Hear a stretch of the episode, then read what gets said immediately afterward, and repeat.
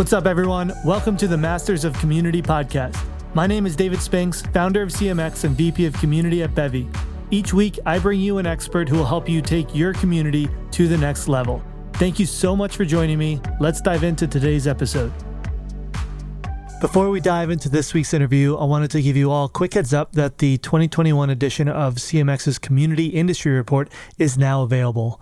We had over 500 community professionals and teams participate in this survey, which aimed to answer questions like, what is the value of community to businesses and what are the most popular metrics used for measuring community? We looked at the impact of COVID-19 on communities and virtual events, and we dove into how community teams are investing in diversity, equity, and inclusion, and for the first time gathered data on the representation of different races and ethnicities in the community industry itself. There are loads of interesting insights in this report, and you can download it all for free today. Just head to cmxhub.com. Again, that's cmxhub.com, and you can download the report there. All right, let's dive into today's interview. Today's interview is with Eric Martin. Eric's been in the community industry for as long as I have. He started at Reddit back in 2008, and over the course of his career, he went on to work at Depop, WeWork, Airtime, Nike, and now he's the Chief Community Officer at Teal, a really cool platform that's helping people build more meaningful careers. And we talk about a whole range of different topics in this one. First of all, he's had so many different experiences with everything from consumer to tech to co-working spaces. And so we talk about what were the similarities and differences across running communities for all these different kinds of programs. We talk about why we think the industry is blowing up today and why so many companies are finally buying into community. He shares his vision for the Chief Community Officer role and how he sees his role developing at Teal over time. And make sure to listen to the rapid fire questions at the end, as he has a ton of really practical tips and tricks for how to build your community. You're going to love it. Let's dive in. Eric, welcome to the Masters of Community. Thanks. Really excited to be here and chat. Of course. We've known each other a very long time. You've been in the community industry for, I think, longer than I have. And you've been in a range of different companies and different kinds of products and different kinds of consumers and customers. So for those who don't know the legendary Huey Priest, I would love to know, why is that your Twitter handle? And what is your background in community? How did you get to working on Teal today? When I was in college, I kind of worked as a side job working for a promotional goods company. So the company back in North Carolina that made coffee mugs and T-shirts and branded golf balls and things like that. And for unknown reasons, anytime they had to do a sort of monogrammed sample, the name that they would use was Huey Priest. So being a poor college kid, I wore, T-shirts and had, coffee mugs and stuff that had Huey Priest on it, just because that was the sort of a default sample name. And then when it came time to pick my username for whatever IRC or whatever the message board was at the time, I just kind of liked the sound of it and stuck with it. So been using it ever since. So that's, 20-some years by now. Love it. I kind of started my career in the film industry. So I was doing marketing for, small films, indie films, docs, foreign films, things like that, things that didn't have a budget. And so if you have these sort of niche, film or some music projects too, the way you market those is you go to places where people who like, gritty documentaries hang out, or people that like Korean thrillers are, and you say, hey, you liked this other film, we've got a new one coming out. So that was early, early online communities, message boards, early social media. So that's kind of how I got involved in online communities professionally. I was just interested on a personal level as well. Then got involved in Reddit early on, got to know the founders, became the first community manager and the fifth employee early on, and then ended up staying at Reddit for 6 years, eventually became the general manager. Reddit was still pretty small, but I left in 2014, so there were only about, I think, 75 or, less than 100 people when I left. But wow. Then I was overseeing community marketing, doing some ad sales poorly, all kinds of stuff there. So I got to see, a lot of amazing things at Reddit during that growth. After Reddit, I went to an amazing company called Depop. Depop, if you're not familiar with it, you should be. It's an amazing sort of fashion marketplace, mostly secondhand stuff, mostly clothes, you know, super popular with Gen Z. It started in Italy and then got big in the UK, and I came on to help launch it in the US. But really, you know, sort of like a Instagram with a buy button, or like a more social eBay, but really a community in that you follow people, not categories of things. If I knew David was roughly the same, you know, wore the same size clothes as I do, and I was really liked his style, I would follow David, and I'd be interested in, you know, buying or checking out how he, you know, the looks he put together, and buying stuff he was selling, and vice versa. So really enjoyed that. Then after that, I went to WeWork, where I worked on community there. I'm really focusing on how do you build community and connections between people working in different buildings, different cities, different countries. How do you help people who are, you know, the only graphic designer at a small company find other people to talk shop with? Again, in the building, in the city. After WeWork, went to go work at Airtime, which is Sean Parker's social video group chat app, kind of like House Party. Worked there for a little bit. Did marketing as well as community. After that, I went to Nike. Nike, I was an entrepreneur in residence. I was focused actually on an older adult market, and got to work with a lot of amazing community builders in the sort of fitness space, who were tended to be, you know, older adults themselves, fitness coaches, yoga instructors, swim coaches, all kinds of amazing people. And then after that, yeah, reconnected with Dave Fano, who I worked with at WeWork. And he told me he was going to start a company that was focused on helping people with career growth. So signed on board, and have been working at Teal for about a year and a half now. Wow. Well, based on like all the companies that you've chosen to work with in the past, everyone should definitely keep an eye on Teal, because you seem to have a knack for, you know, joining companies that are going to just blow up and become really huge. Being first 100 at Reddit is pretty wild. Yeah, totally. I mean, I've been super lucky and super fortunate. Awesome. So having such a wide range of different kinds of communities and different kinds of companies, what have you identified that's the same across all these different kinds of communities, and what's different, right? Because building community for a fitness company like Nike versus Teal and tech, or a social platform like Reddit, I'm sure it can feel very different building community in each of these companies. So what have you identified? The simple definition of community that I find, you know, useful, and it's not the only definition out there, but the one that's useful for me is just where there are, you know, members or customers or users talking with each other or interacting with each other directly.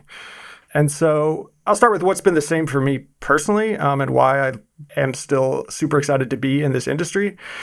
And that's, you know, no matter what, I loved and enjoyed talking and interacting and meeting new members. Even, you know, days when I was burned out, or, you know, days when I wasn't happy sort of career-wise, or with what was going on at the different companies, I still loved meeting new users at all the different places I've worked. So that hasn't changed, and you know, that's why I love this industry, just getting to meet new people. As far as like how community works, you know, a few other things I think have remained the same. One is that I've been reminded over and over again that the sort of community is always smarter than you are, meaning myself, the individual, but also sort of the company in a sense. And that if you're really building products, not just for users, not just for a community, but with a community, they'll really, you know, lead you in the right direction, especially in sort of early stage startups, or when you're launching something new. Collectively, the group of people is going to be smarter than any one individual or even small group of people. So, you know, I kind of think like 9 times out of 10, whatever the community wants to do is the right choice. So it's important to recognize those 1 out of 10 situations when you have a different perspective or more information and can make a different path. But in general, the community, you know, is smarter than you are. So that's always remained the same. Another thing that's always remained the same is, even in situations where I've had a lot of resources, we've never really had the full insight in terms of data and instrumentation and metrics that one wants when they're analyzing community. So I still think it's something to strive for, but being able to really understand, you know, how community impacts different parts of the business is always a sort of unfinished task. Again, even in situations where I had a lot of resources and data scientists and whatever instrumentation I could ask for. If we're dealing with humans, there's a lot of variables going on. There's all kinds of different ways people interact and get involved in a community, and just being able to track in this sort of ideal way that often gets talked about by people who aren't necessarily working in community but have to interact with it is I don't think it's, at least in the foreseeable future, it's going to be a fully 100% complete. So that's been the same. Another thing that's been different is just the ability to get resources, for sure. So depending on at places where, you know, everyone at the business understood the community, there wasn't a learning curve, or there wasn't a, you didn't have to explain the value of the community. It was just sort of taken as a core principle, you know, directly or indirectly. So somewhere like Reddit, at least early on, most of the employees came from the community. They were users before they were staff members. I fell into that category. Even people working in departments that didn't necessarily interact with community really, you know, understood the value, understood the importance. At other places where people didn't necessarily interact with community or with the users as much, much less sort of experience those interactions that they had with each other, you just needed, you know, that's not good or bad, but there's just more work that needed to be done in terms of explaining the value, explaining the importance, explaining what resources were needed. That's super interesting. There's a few things in there that I want to dive into. First of all, I think what you said earlier about the community, we just had that chat the other day with Jesse Middleton at the Community Fund, and he was saying, you know, the customer isn't always right, but the community is. I'm curious, do you find that to be true in practice? Because I think a lot of the time it's true for the same way it is for customers as it is for a community, in that people don't always know what they need. When you ask them like, hey, do you need a community, or what do you want the community to look like? Do you find that people are able to tell you exactly what they want, or is it up to you as a community builder to figure it out, or like just understand their problems deeply, but you have to kind of come up with the solutions for them? They can't tell you what the solution is. I think it's a little bit different than with customers. And obviously those two overlap quite a bit in a lot of cases. But I think when I think about the community always being right or always being smarter, again, that's a little bit of an unfair statement, because the community will have different ideas and sort of it's up to, you know, whoever's working in community or leading product or whatever the case is to choose which sort of paths to follow. But I think what I mean when I say that is the people who are really invested in the product, the people who are using the product in new ways that weren't necessarily intended by the, you know, with the original design or with the original plan, the people that are using it in new, you know, in new markets, in new personas. I think, you know, there's this dance you do with the community as far as, you know, especially if you're, you know, again, early stage. That's what I mean when I say the community is always right. They will lead you towards where the real magic is in a way that I don't think is necessarily true when you're just interacting with people who are paying or, you know, avid customers. There's a certain investment that people who are in the community will do. I don't know. They come at it with invested but fresh eyes. They also can really help out in terms of understanding when things have changed. So people who are community members can really say, hey, this is, you know, there's this experience, this feeling, this vibe, this whatever that used to happen that's missing now in a way that I think is hard for us on the sort of community management or product or company side to see, because we're too close or we just don't have the right perspective. So I think that's another area where, you know, the community is usually right. Got it. So it kind of gives you a more real look into what people actually want and what they're feeling in the moment. I'm curious, what was it like building community at Nike? It's such like a brand that has like a rabid following and fan base. But, you know, I don't know many people who work at Nike. For those of us who work in tech, it seems like kind of this black box of what is the actual kind of community programs look like there. I know they're like the run clubs. Super interested to hear about like your focus on the older generations, older communities. What was that like? To be clear, I was working in a sort of innovation unit, incubator type unit inside Nike. So I can't really speak to some of the larger programs at the sort of main company. But from my understanding, I mean, I also think when we talk about community, there's a big difference between companies, products, you know, communities in terms of infrastructure that serves an existing community that would exist without the brand or without the company or the community builders. Most sports fall into that category. There's an existing community of, you know, high school runners or of older pickleball players or, you know, people that love tennis. And companies then create products for that niche, sometimes with they end up sort of being a focal point and providing infrastructure for fans of that sport to form a community and interact with each other directly, and sometimes they don't. I think in general, you know, Nike really focuses on the elite athletes, whether that's at the professional or amateur level. And to be honest, the elite athletes actually have a different perspective than what the, you know, average person like myself has. So, you know, I like my shoes, even when I'm playing, you know, sports, I like my shoes to be comfortable. Professional athletes, that's not their main concern. They want their shoes to be tight. They want to feel the court or the track or whatever.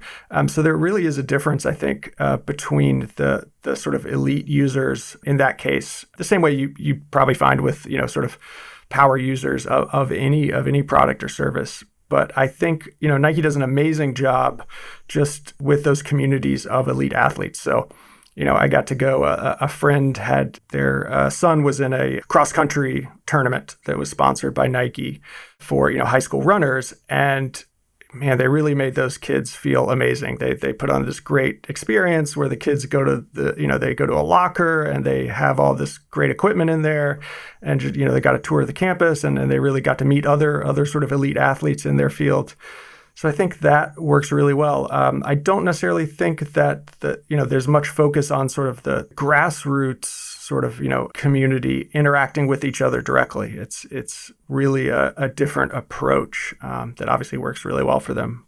It's more like a field marketing than community in a way? Yeah. I mean, there's definitely community. And you know, I love Run Club. And I think, you know, there's sort of that provides infrastructure for people to, you know, especially people who are, you know, just taking up running or move to a new city and want to find other people. Yeah. But just in general, those sort of sports verticals, you know, they have plenty of infrastructure and aren't looking for the brand necessarily to provide that. Right.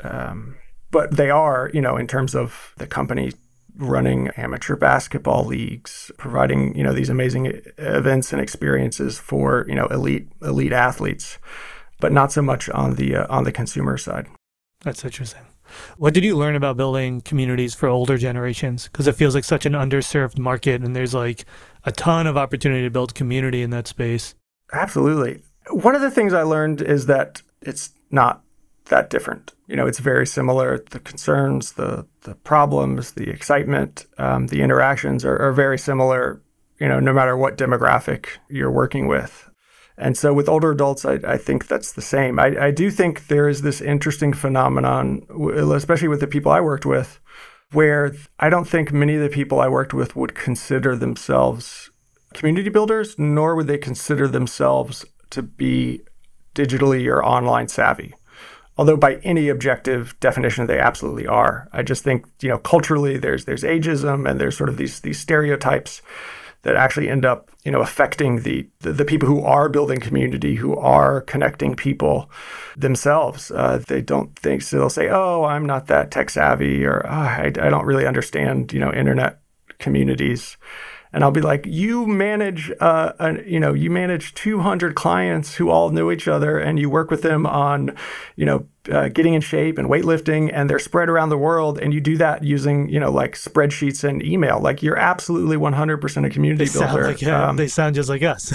No tools, just have to manage ecosystems without any support. Exactly. But I think just, you know, there's so much cultural baggage associated with older adults and technology. They're, you know, it's hard for them to see themselves that way.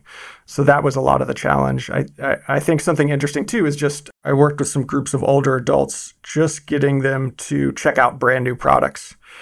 And there's something interesting that we all know in sort of the community field, or people who, you know, hang out on Product Hunt and places like that, is when products get launched, they're usually fairly simple. Right? They're basically an MVP or an early version. They don't have that many features. They're much easier to pick up and understand. Once things get more mature, they get features added, there's different use cases added, there's complications. They're harder to pick up because there's just more there, there's bloat, it's complicated. And so there's this other sort of, you know, just cultural phenomenon where older adults in general, not all, but tend to, you know, first interact with products once they sort of cross that chasm and hit the more mainstream audience. And by that time, the products are more fully fleshed out, they're more mature, and they're actually harder to understand. If you or I picked up Facebook right now, having never seen it before, I think we'd probably struggle a little bit because it's actually like fairly complex, but we've had the benefit of slowly learning that interface and the different parts and the sort of conceptual frameworks that the product's built on over, you know, a decade. And so that's maybe an extreme example, but I found when I would show, you know, brand new products that were just launched to older adults, one, the products were a lot simpler and they were able to pick it up much easier. And two, there was less pressure because this wasn't a product they had heard about on the news or a product, you know, their children or grandchildren had told them about. This was like something they'd never heard of and, you know, may not exist in 6 months. So I don't know, it was just more of a fun, playful experience, which that's the same reason I like trying, you know, new products that just get launched is because you don't really know what to expect or how fun it's going to be. And they're not like comparing it against all the other technology. They don't have a lot of the same biases. So exactly. It sounds like older adults make for great beta testers. Absolutely. Absolutely. I mean, I think any group that is on the frontier, on the edge, you know, an extreme use case or a underrepresented use case makes for great beta testers because they're going to see things you didn't think of. They're going to see things that you didn't necessarily, you know, have the same perspective when building. They're going to pick up problems or complications in the onboarding that you didn't think of. So, yeah, I absolutely believe older adults make for great beta testers.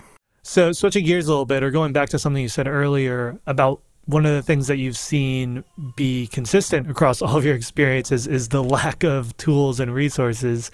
Or at least a lack of tools around data and understanding communities, which makes me sad. But I think a lot of things are changing right now. And so we've both been in this industry for a long time. Why do you think is communities blowing up now? Like what changed in the last year that like this drum that we've been banging for so long finally clicked and now everyone's investing in community? Yeah, I don't see it as much as like what's changed in the past year. I think it's just sort of the culmination of changes that have been happening over a longer period of time. So, you know, over the last decade or last 20 years, it's become easier, especially for really early companies or early sort of initiatives. It's become easier to make a space, a platform where users can interact directly with each other. That's always been possible, you know, even pre, you know, internet. But it was much harder and took more resources, both in terms of time and expenses. Now, with some of the, you know, the no-code and out of the, you know, sort of off-the-shelf community building products, you know, a one-person, you know, nights and weekends startup can easily create a platform where, you know, a significant number of people can interact with each other. Again, it hasn't happened just in the past year, but over time, that's reached sort of a critical point. I also think we've reached a critical point with people who've grown up with, you know, sort of online communities and online marketplaces as a established given thing. When I grew up, you know, Wikipedia, YouTube, Reddit, whatever, these are all fairly new things, but you have now a generation that's grown up with those as established norms. So I think that framework and that foundation, again, has helped us reach a critical point. That's a really interesting point that I haven't heard before. Actually, it's like the millennial generation also like hitting a point where a lot of people who are becoming more senior within organizations and taking leadership roles are from the millennial generation. And so now people who are in positions of power within business are people who grew up with social technology as a default. Exactly. And communities kind of ingrained into how they think.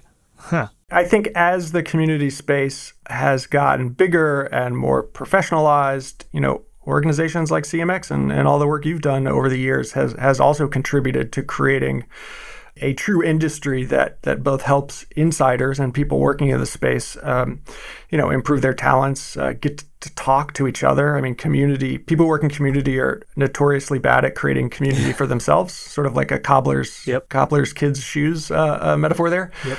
But, you know, organizations like CMX have really helped create that space where now community members can talk to each other. And also it allows outsiders as a way to get in and at least, you know, understand the basics, have a place where they can do, you know, customer development or where they can get, trained up. So I think that's contributed quite a bit as well. And then I also think in terms of like the investment by venture capital and things like that, and investment by companies and founders. I also think, part of the story there is that traditional marketing has slowly started to have diminishing returns as well. The cost of acquisition on Facebook or Instagram or, Google ads or email lists or SMS messages, these things have all, sort of, again, reached a point where it's pretty hard. SEO, all these, things that were pretty tried and true marketing tactics only just a few years ago are still great viable tactics, but they're harder. There's no sort of magic you can do there. So that made, by comparison, building and investing in community and organic word of mouth more attractive. Do you think that it's a problem for community to be perceived as this like next marketing, right? Like TechCrunch just published this article with the headline, "The CCO is the new CMO, the Chief Community Officer." Does that end up hurting community teams, though, in that they're just expected to be like another marketing team? Maybe. I think, in certain situations at companies that could hurt. I don't know. I mean, I read that article and I thought it was interesting, but I was kind of surprised that it provoked so much conversation. And I don't know. The other thing that's funny to me is like CMO is also fairly new. Before the 1960s, CMOs didn't exist because you didn't really have mass media for a CMO to oversee and streamline and direct. And it wasn't, super common for larger companies or smaller companies to have CMO until the, early 90s. So, okay, that's 30 years ago, but it's, relatively not that long. So, it's not like CMO's been around, for 100 years or something like that. Right. It's interesting how quickly things can feel like the norm. So when we talk about Chief Community Officer, people are like, they can't even imagine that being part of an organization. But you taught me this, that even the Chief Executive Officer, the CEO, is a relatively new role in the world of business. Absolutely. Yeah. CEO, has really only been around for 100 years. Before that, you had the Henry Fords and the Rockefellers and the Henry Ford Juniors and, these sort of like founder, kings and their family, running, the largest companies in the U.S. You had other models outside of the U.S. So this sort of professional, chief executive has really only been around for 100 years and really only been popular since the sort of 40s and 50s. So even that is not that old. So I think it's just important not to view those things as calcified. And I don't know, I don't necessarily know what the future of, executive C-suite leadership will look like, but I would just encourage people to take that historical perspective and realize like it's not written in stone and there's probably better ways to organize things than what we're using today. Absolutely. And so you are a Chief Community Officer. We're starting to see that role actually become a reality more and more. Curious, what does that role mean to you? How do you see it as far as like your vision for it and responsibilities and how it will continue to develop at Teal? Just for context, Teal's a platform for career growth. We have community, we have guidance, we have some software and tools that help people manage, their job search, their career growth. So, and Teal's, less than 20 employees. So we've been around for less than 2 years. So just to put that in perspective, I'm the Chief Community Officer, but, we have a relatively small team. But what it means, and the reason why I think it's important, to the extent, titles are important, is because what it signals is that community is a central element. It's a central pillar. It's a part of our DNA. It doesn't, it reports to the CEO. And I think that's important. The titles themselves are more for, external usage. But internally, it's like, okay, community is not just a part of marketing or just a part of support or just a part of operations or just a part of product. It is its own thing that has its own, its own scope, its own metrics, its own contribution to the business. And I think that's important, that it's its own thing, it's its own, sort of periodic element that can't be divided further or combined with something else. And so that's why I'm excited to, have that title and to see more and more companies really making community its own department, even if that's a department of one or two. Mm-hmm. And going back to what you called out about like not having the data and the tools, what are the tools that you wish existed right now in the space? What are the tools that you think community teams are still lacking and would really need to be successful if we're going to make community this well-established, you know, department within a company that's really able to execute on a high level? Whatever the tools are, what I think is often missing is sort of relative metrics or you know, benchmark metrics. So we often use, you know, absolute. People spend this much time. People, you know, have this, you know, number of engagements, this number of referrals. I think what's more helpful to determine, you know, community health is, okay, what's that number relative to the, you know, to the top 5% of users, or what's that number relative to users that convert to a premium product? You know, what is the, you know, and being able to look at different segments based on, you know, where they are in the percentile of overall users, or where they are compared with, you know, a comparable baseline or benchmark that's fitting for that industry and that stage and that platform. You know, too often we just use this sort of absolute numbers and try to, you know, guess or come up with goals or KPIs from there. But I think more important is saying, okay, here's the segment cutoff for users who are, you know, the top 5% most engaged. And now let's try to get another 5% of users up to that number. Or let's try to make sure that, you know, we raise the floor in terms of the users who are less engaged, rather than the sort of absolute numbers. Do you think you could do that today with a lot of the tools? Like the tools will show you who the top, you know, 5% of your active members are, right? You can, and there are better and better tools out there. I just think it's hard, especially when you're looking at, you know, a company like Teal. We have Slack, we use Circle for our sort of knowledge sharing forum, we use live Zoom. Obviously, people respond to us over email, over social media. So being able to combine all those things, you know, also being able to pull in stats from our actual software. We have a job tracker. We have a resume builder that people use. We have a personality assessment. So being able to just kind of pull all those things together and see a comprehensive, you know, sort of holistic view and segment based on different types of engagement, different, you know, personas, it's doable in theory, but it takes a lot of work and it's hard to have that in real time. Totally. There's two levels that I kind of see it. It's the community level of engagement. How do we get tools that give us better insights into how people are participating in our community and being able to measure it and identify members who are like an opportunity to be more engaged, but they just aren't yet. So you can focus on them, identifying who dropped off and being able to onboard them better. So it's like tools that really understand community activity and the different levels of that experience and can help us deepen engagement and identify where to place our focus as community builders. And then the second level is tying it back to business. So for Teal, it's, you know, career opportunities and jobs and things like that. But it's, you know, how do we tie it back to support? How do we tie it back to marketing? Which, like, everyone pretty much uses Salesforce for the most part, at least on an enterprise level. HubSpot's very popular as well. So it's like getting community tools to talk to these tools that everyone uses to track their customers and sales is a huge gap that for whatever reason still just has not really been figured out. And then you have the same, you know, community has the same problem that, you know, marketing and even sales sometimes have, you know, in terms of like what actually drove someone to convert or someone to sign up. Right. Attribution, right? So I mean, when we have when I interact over Zoom with Teal members, new ones, I'll always ask them like, hey, how did you hear about Teal?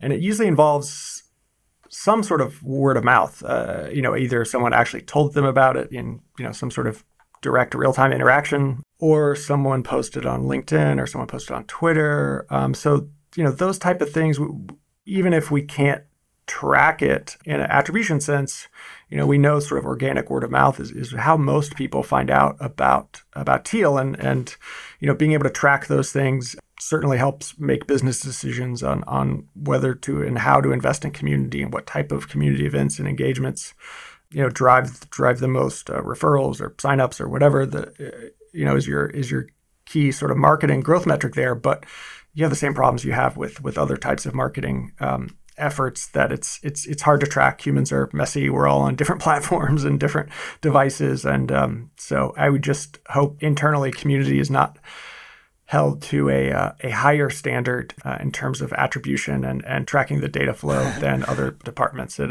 a given company. Which, like, for some reason we are, right? Like, it's the same problem that sales and marketing has. It's how do we know someone purchased our product? Was it because of the ad they saw? Was it because they read this article? Was it because they came to our marketing events?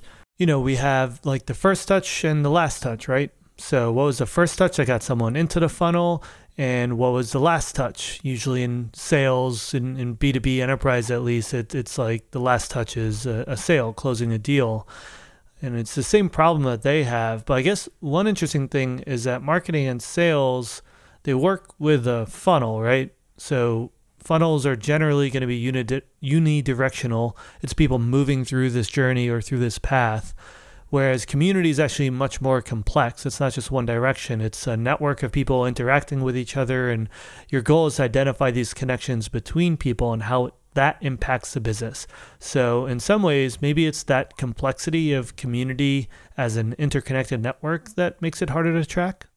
Yeah, and I think there's people sign up for and buy products for all different reasons as well. But I think people come to community and interact with community spaces for a pretty wide range of reasons. And they also they're inputting more data. They're bringing more. They're investing more time in a certain way, and that's, you know, tracking that or measuring that or accounting for that is difficult. That's not to say that we as community professionals shouldn't try to model and track and be able to understand and attribute all of these things. I just think, you know, you have to realize, like, you'll never fully get there either, at least in the foreseeable future. And to not let that be an excuse to make decisions or to make your case for more resources or to do a certain type of thing. Like, we have to be able to show the business case. But there is no sort of a holy grail in terms of tracking and instrumentation that I've seen. Yeah, well, I mean, there's a holy grail, but holy grails by definition are somewhat unattainable. Yeah, exactly. I mean, even like the largest organizations in the world are still trying to figure out how do we set up our CRM to like perfectly track all the people that are listening to us and our customers and prospects and renewals and all the different things that might influence that. Like, there's multi-billion-dollar industries dedicated to solving this problem, and it's still, you know, no one's ever going to have a perfect window into exactly how they're interacting with everyone. But yeah, I think community is on its way though, and I think we're about to see an explosion of tools in the next year, honestly, year to 2 years, because now that all these companies are building this stuff, the next logical question that they're all asking is like, how do we track it? And where there's opportunity, there will be startups and new technology built to solve that problem. Absolutely. I'm especially interested in being able to track community sort of artifacts or community ripples in the outside world. So like when I worked at WeWork, one of the things I found really fascinating to look at was how often people mentioned WeWork in public job postings. So, and what they mentioned. So if you're hiring and you know, are in Dallas and you say, hey, we're, you know, the company is a law firm or, you know, whatever, a gaming startup. And, you know, we're located at this WeWork office building. Okay, that's one thing. But if you say, hey, we're at this WeWork office building and it's great and you can meet all kinds of other interesting people and there's great coffee and whatever, that means something else. And so, you know, I tracked the number of times they mentioned community in different markets and kind of tried to compare and contrast, you know, and obviously there's other variables involved, but where did people mention community the most relative to the total number of job postings that mentioned WeWork? So I always kind of try to see what are those, you know, to the extent you can track those sort of organic ripples, and how do people talk about it? You know, how do people explain? A lot of these community experiences and products are hard to explain. You know, I worked at Reddit for 6 years. It's been around for 15 years. It's still kind of hard to explain. People still argue about what it is. But I was always curious in what language people used when talking to their peers. Same with something like Depop or even Teal. You know, I'm very curious, how do people explain it to someone else if they're talking to a friend? And to the extent you can track that, I think that's interesting, not just to measure, you know, sort of word of mouth, but also again, the community being smarter than we are, understanding how people present it to their peers is really illuminating. Yeah, that truly is the holy grail, right? That's good. If we could track that, that's going to be gold. Like for CMX, we often talk about our missions to help community professionals thrive, advance the community industry. So there's some things we have data on like an industry-wide level because we survey and we understand our team's growing, our team's getting more buy-in, more investment, things like that. And we can't attribute that to our own work necessarily, but you know, our goal is to have that impact on the industry, and so we can track that. But like a metric that we would love to track is like how many people got a raise, how many people got promoted, how many people did get a job through CMX. Like these things that would tell us if CMX is actually helping people grow in their career and get more resources and move up the ladder. But like all we get is anecdotal evidence and people letting us know that it had a big impact. And I mean, there is an obsession in the world of business with tracking everything. And I think community might be a thing that challenges that norm a little bit, because the truth is there's a ton of value that just, you kind of just have to like feel it. Like you can feel if it's working. The data is not going to be able to give you the full picture. And in some ways, if you only focus on what you can track, you're missing out on a huge part of the pie that is the untrackable value of community. Absolutely.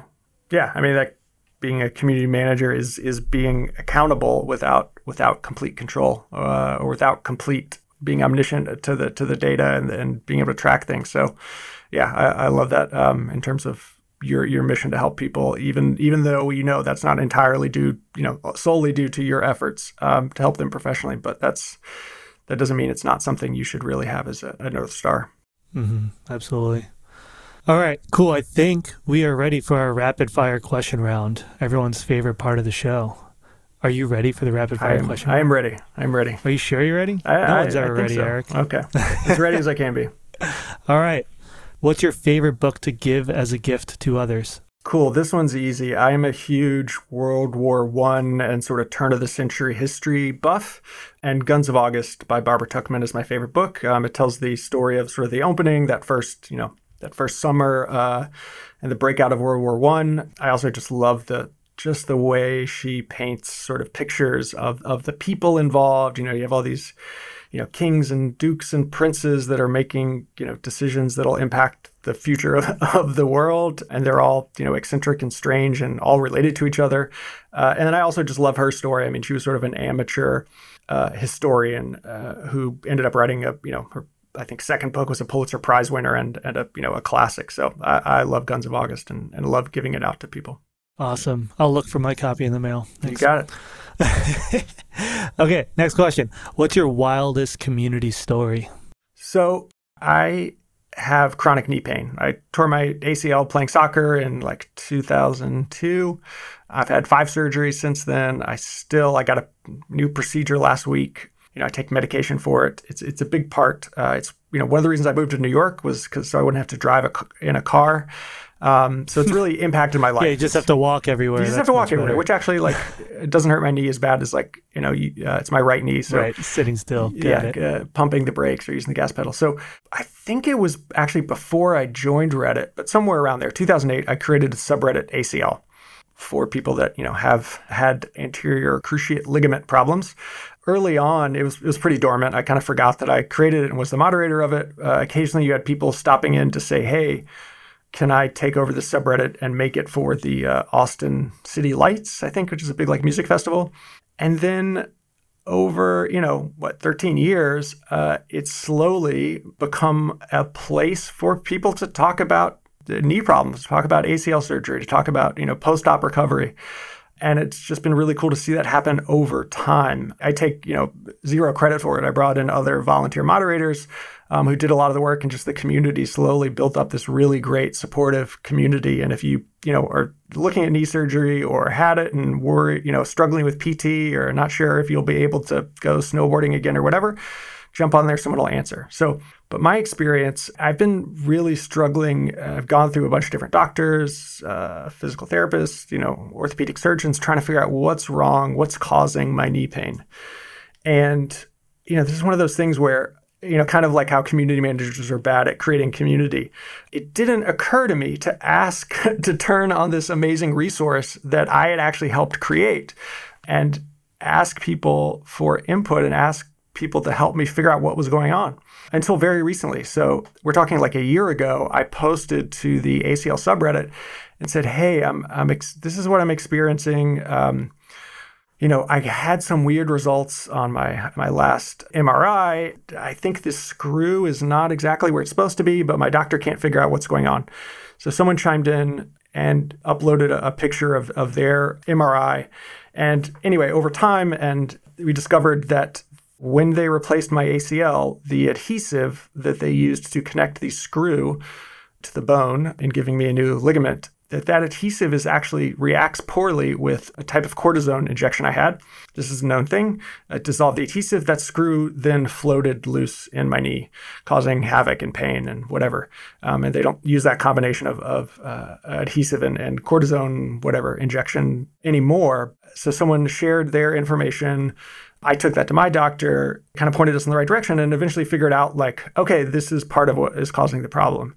So I'm not out of the woods yet. I still have knee pain, but at least now I know what's going on and have a better picture of what's happening and know how to deal with that. And, you know, my doctor's been able to try some new things as far as treating it. And, you know, I also can joke that I literally have a screw loose in my body, which is always fun. But it's just, I don't know, it's wild to me because it took me, 10 years to think like, oh, maybe I should ask the subreddit. A community you accidentally started like 10 years ago. Yes. Ended up solving your knee problem for you. Yeah. So love it. Sometimes we forget what is under our nose. Yeah. Yeah. And it's a good example of communities. Just like sometimes it just takes a long time, but it grows very organically. So much of the talk about community now is how do you scale it up, right? How do you launch it and scale it and grow it really fast? But the best communities sometimes grow over 10 years, 12 years, and just like really, really build gradually based on people just actually investing in it. So that's a cool story. All right. Our next questions need a more rapid fire answer, Eric, or this is not going to be our rapid fire question round. I will do my best. All right. Next question. What's a go-to community engagement tactic that you like to use in communities? I love challenges, like 30-day challenges, 90-day challenges, 10-day challenges. I think it's a relatively new phenomenon. No one really owns it. It's very sort of grassroots. Most people have either done one or heard about one or want to do one, and it's a very flexible format. So it's this sort of container for basically something people do together that is, challenging, that is fun, that is difficult, but not too difficult, hopefully. And that, you're going to kind of do with a specific outcome for a finite period of time. It's not, right. It's, okay, I can try that for 30 days. I can not eat sugar or not drink alcohol, or I can post on Twitter or my blog or whatever for 30 days. It's kind of, I'm not committing for the rest of my life. So I think those are really great. It's very social. People enjoy the sort of accountability and social support. So we were doing a lot of those at Teal. I studied those a lot when I was working in the sort of fitness community at Nike. Do you have an example that's not fitness? Because I feel like fitness, it's always clear. It's like a health challenge or a workout challenge. Yeah. What's a good example that's not fitness for a challenge to do in a community? Sure. I mean, so I think the original, as far as I know, the first sort of daily challenge was actually this guy, Matt Cutts, who is a worked at Google and was a sort of OG blogger and did a new vocabulary word of the day challenge. And he actually did a TED talk about that. And that's, that's probably 10 years old. And that's sort of when challenges started to take off. At Teal, we do different sort of career challenges. So we have one coming up on evaluating different types of startups. And especially if you're transitioning from a different, from big companies or higher education or sort of a business space that's not a startup, understanding what are the different types and which ones, might make the most sense for you and how to sort of break into or apply to the companies at different stages, because it's very different depending on if they're 10 people or 1,000 people. And so that challenge is just, it's basically over 4 weeks, and we break it down into sort of like daily bite-sized tasks, and you get to do it with other people, and should be fun. Love that. Yeah, and it speaks to, I feel like cohort-based courses are like the next big thing. Exactly. And everyone loves it because it's a group of people in a finite amount of time going through this education and completing it together. So love that. All right, next one. Who's an up-and-coming community builder or creator that you recommend we follow? Cool. I'm going to give you two. Jocelyn Shu at Pixar. Pixar is a really cool community. They do sort of challenge, competition-based sort of visual arts. Jocelyn's an amazing community manager there. And then Sanmaya Mohanty created this guide for community managers. You can check it out at cmgr.page. I think he's in his early 20s. I was just really impressed with the sort of content he was able to put together. You know, points to a lot of resources. David, he uses your spaces model. But it was just cool to see all this sort of disparate community management knowledge kind of collected in one place. And I was super impressed with the person who put it together as well. Love that. We'll include those links in the show notes for everyone as well. All right, next one. What's a community building technology or app that more people should be using? Yeah, so I don't know the exact right term for this, but I would say sort of like spatial communities or asynchronous real life, meaning like Pokemon Go, right? Pokemon Go is, you know, it's a huge phenomenon. What's really amazing is that it worked across all age groups in a bunch of different countries. So, you know, AR, the augmented reality, is one way to do that. But you also have things like this summer, this app Randonautica blew up. If you're not familiar with it, it's fascinating. It's a very simple app. It just gives you a set of like coordinates within a certain radius of where you are. And you go and do basically a trip report on that coordinate. So, and people find all sorts of interesting things. So especially during the, you know, sort of COVID lockdown, it's been an interesting way for people to sort of explore their local community. I also am fascinated with this app called Aya. This is actually created by the Chickasaw Nation. It incorporates step tracking with like history, the language, there's words. You can unlock different sort of stories based on how many steps you take. So I don't know. It's just that we all have these sort of like GPS, you know, tracking devices and maps in our pockets and with us everywhere we go. I think there's a really interesting way to add community to that in a way that's sort of, yeah, it's real life, it's in the real world, but it's not necessarily synchronous. It's not a meetup. It's not a, you know, people gathering at a certain time, but it is people gathering in space throughout time. So I think that's a huge untapped area of exploration. That's futuristic. Love it. What's the weirdest community you've ever been a part of? Oh, God. This one's easy. I don't like to talk about it because I'm sort of embarrassed, but I actually worked for a cult in the early 2000s. What? Yeah. It's a long story how I got involved. I got involved through a film that I worked on that was about them. I ended up doing some social media stuff. I never met any of the people involved, but I was really impressed with how they communicated, how they organized themselves. Cults are really good at like social engineering. And this was all virtual. This was before. Wow. It was a virtual cult. Yeah, it was a virtual remote. I mean, I think they had, you know, the sort of the leader, the sort of guru would you know, travel and there was people who traveled with him, but most everybody I think was all, you know, communicating via, you know, Facebook and conference calls. And I was just impressed with the way they organize stuff. One of my favorite things that I wish I had the sort of confidence and, you know, gumption to sort of pull off is they started every meeting, every sort of virtual meeting, everyone would lay on the ground for like 5 minutes. And you're supposed to lay with like the you know, the guru's book over your heart. I didn't have any of his books and I didn't believe in any of that. But like if everyone lays on the ground for 5 minutes before you start your conference call or Zoom meeting, with a book they love. I used our art history book because it was the sort of heaviest, most weighty book I had at the time. We would all have better conference calls, but that's like really awkward to bring up and feels kind of goofy. But I guarantee it works, not because of any sort of spiritual cult reasons, but just because like it puts us all in a better headspace. So that was a very strange experience. Also because I never, to this day, I've never met anyone in person. So it was... What was it called? The leader was Master Shaw. Is a sort of traditional Chinese medicine, but then he added a more another layer to it. But I think it still exists. I don't know. Well, maybe I'll join.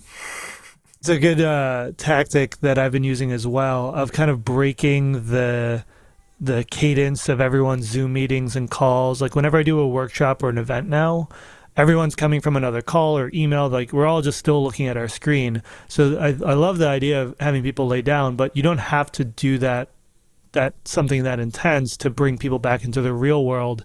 One thing I just started doing in the start of my workshops is I have a little singing bowl and I'll do a ceremonial closing of tabs and I'll ding the singing bowl and have everyone close out their tabs, close their email, close their Slack, and just like come to the present moment. And something about like having a physical sound that kind of brings people more into their like physical space and makes them aware of all the things that are going on their computer that is probably going to distract them for the next hour while I'm trying to teach them something in a workshop. People love it. Like I end up teaching these workshops and I ask the teams for feedback afterward, and like, forget all the content. They're like, that singing bowl technique, like we're definitely going to use that. So I love that. I think like, I love anything you could do to bring people back into their physical space before you kick off a conference call or a workshop or a clubhouse room, right? Like what if we all did that here? Yeah, absolutely. I mean, I may have to steal that. I'm laying on the floor right now. I'm not. Okay. Last question. It's the easiest one. If you were to find yourself on your deathbed today and you had to condense all of your life lessons into one Twitter-sized piece of advice for the rest of the world for how to live, what would that advice be? We are the stories we tell ourselves. Why is that your advice? I've just found it to be, I mean, one, I think it's true, both as individuals, as communities, as cultures, as, you know, whatever group, businesses.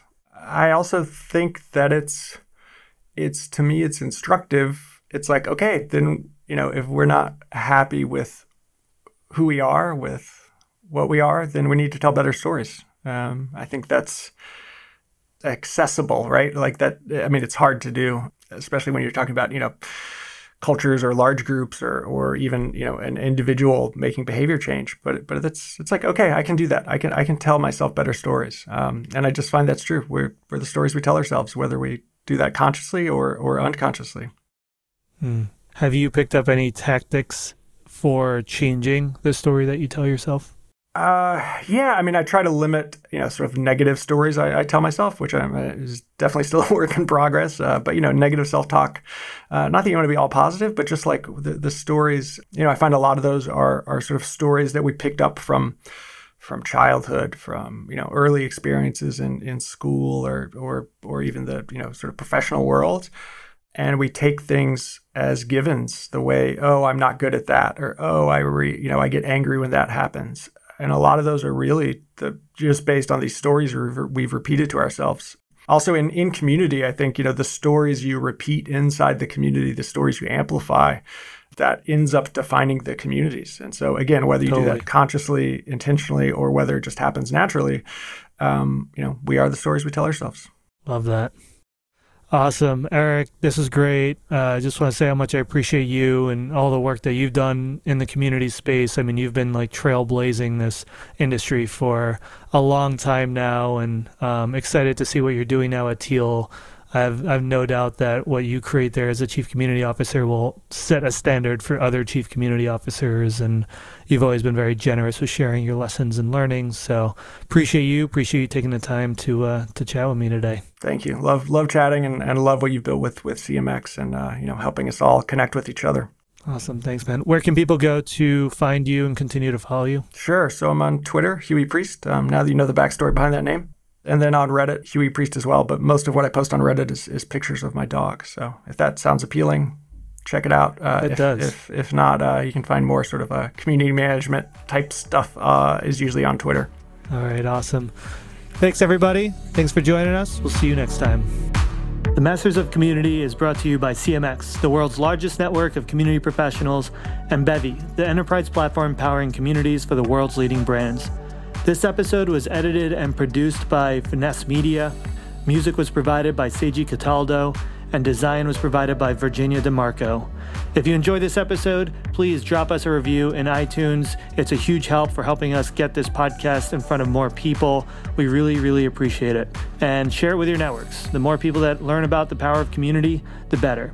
We have a new episode every week, so until then, thank you so much for listening, and see you next time.